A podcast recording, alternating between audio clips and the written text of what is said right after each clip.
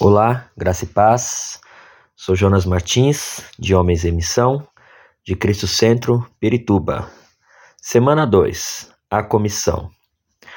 Hoje conversaremos sobre começos induzidos por mudanças.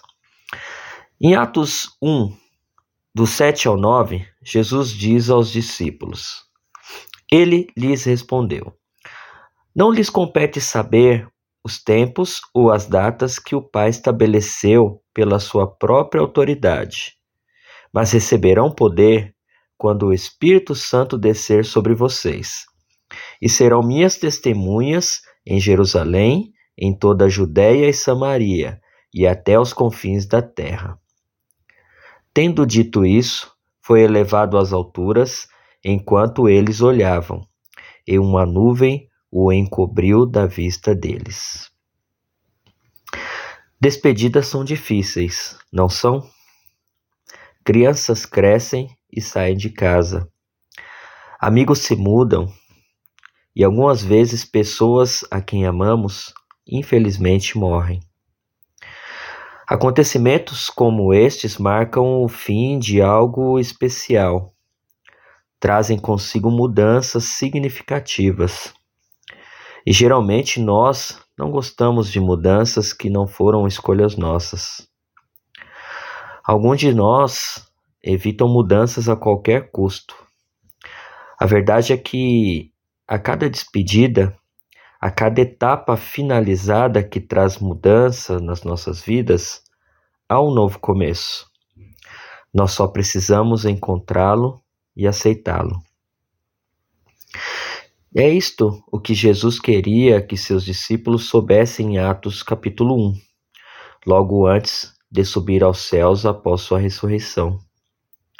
A despedida de Jesus marcou o fim de um tempo muito especial na vida de seus discípulos e o início de mudanças que eles não queriam e nem escolheram. Mas não era o fim. A história de Jesus não havia acabado e nem a deles. Na verdade, eles estavam prestes a iniciar uma fase da vida que, em algumas, alguns aspectos, seria ainda melhor. Pois leia comigo o Evangelho de João, capítulo 14, versículos 12 e 13, que diz: Digo a verdade: aquele que crê em mim fará também as obras que tenho realizado fará coisas ainda maiores do que estas, porque eu estou indo para o Pai. E eu farei o que vocês pedirem em meu nome, para que o Pai seja glorificado no Filho. Na verdade, queremos que Jesus cubra o que perdemos, seja lá o que for. Mas ele, ele nos responde com graça e Sua palavra sempre nos direciona, redireciona a Sua missão. Pois seu propósito para nós não é evitar que passemos por situações difíceis, mas estando conosco como parte do processo de restauração em nossas vidas. Assim como está escrito no Evangelho de João, capítulo 14, nos versículos 15 e 17, que diz Jesus: Se vocês me amam, obedece, obedecerão aos meus mandamentos. E eu pedirei ao Pai, e ele dará a vocês outro conselheiro para estar com vocês para sempre, o Espírito da Verdade. O mundo não pode recebê-lo, porque não o vê nem o conhece, mas vocês o conhecem pois ele vive com vocês e estará em vocês. Nós temos um propósito e Jesus tem um plano. Devemos ser suas testemunhas e compartilhar o que vimos e ouvimos sobre Cristo no nosso dia a dia e ao redor do mundo. Graças a Deus, Ele não nos deixou sós para descobrir como fazê-lo. Ele deu um presente maravilhoso para cada um que crê. Esse é o poder do seu Espírito que transforma vidas.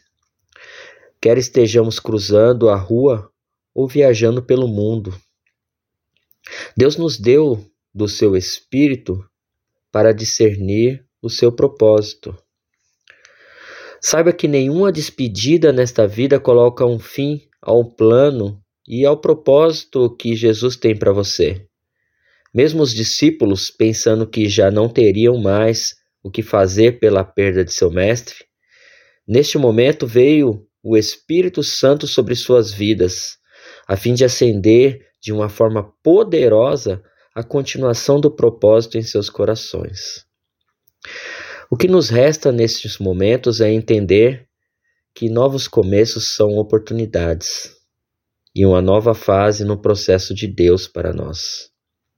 Confiar no seu Espírito Santo enquanto isso nos permite viver e ter como propósito a grande comissão que Jesus nos deu. Se você entendeu, ore comigo assim.